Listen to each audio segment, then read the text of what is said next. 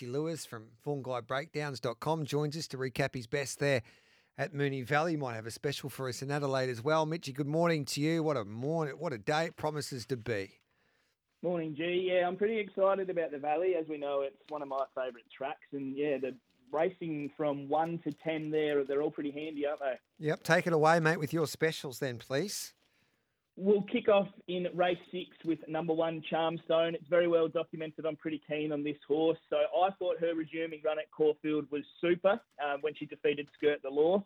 Uh, she went two lengths faster than Cylinder did on the same day. So it's a good little indicator on how good she is. I think she can improve second up into this. I know she's drawn a little bit wide, but from what we're getting told, the track shouldn't be should be quite even. So I think she'll settle about midfield if you actually wanted to dive deep into her second up run last prep, she settled about fourth. So she can get across. She'll be prominent enough, I think, and she's probably got the class to knock them off. All right, mate. What else are we doing? If you go to race seven, I'm keen to be with Berkeley Square, number seven. So he's third up today. Rising in trip suits him perfectly. Uh, he's a winner over this track and trip as well, and I think that's ideal for him today, third up. Uh, he should get a nice run from barrier five. Uh, he's been getting back in his first couple of runs, but I'm expecting him to be forward of midfield from that nice barrier today. So we'll think he should be able to run them down. Yeah, and the final of your specials. Now in race nine, I'm going to be with number six, pounding each way. I just think he's got a very nice race map from barrier seven. Uh, he's one, two of three over this same track and trip at the Valley. So 1600 metres, second up. He was very good in the PB Lawrence chasing Mr. Brightside. So I think he's a very big chance each way.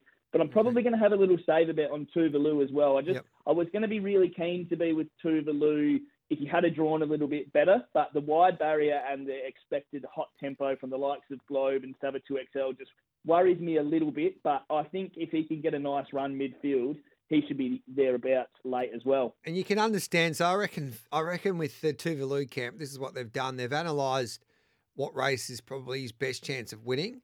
The Feehan Stakes in recent history hasn't been a great race. It hasn't been the race it used to be anyway. I know Brightside won it last year, and we all know what he's been able to achieve after that. But it's a gettable race, and when he's a he's not a Group One proper horse, I don't think Tuvalu. He's a handicap horse. So I thought I would imagine the money's come for him because his first up run was pretty good, and I think they've indicated that this is the race for him if he's going to win a nice race uh, in Melbourne yeah, anyway this of, spring.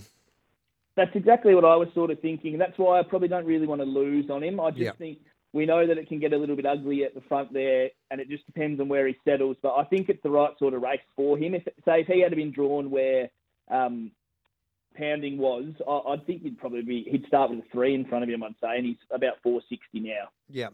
All right, mate. And Adelaide, have you got a best for us there before we say goodbye? Yeah. Race eight, number one, Alpha Flight's probably going to be okay. my best. There's been a little bit of a drift on him this morning, but I just think he's well placed in the BM64 today. It's the easiest race he's probably seen for a little while. So if he can recapture his best form, I think he'll be hard to beat. Good on you, mate. Have a wonderful day and good luck today. Thank you, mate. Have a good weekend and good luck to you as well.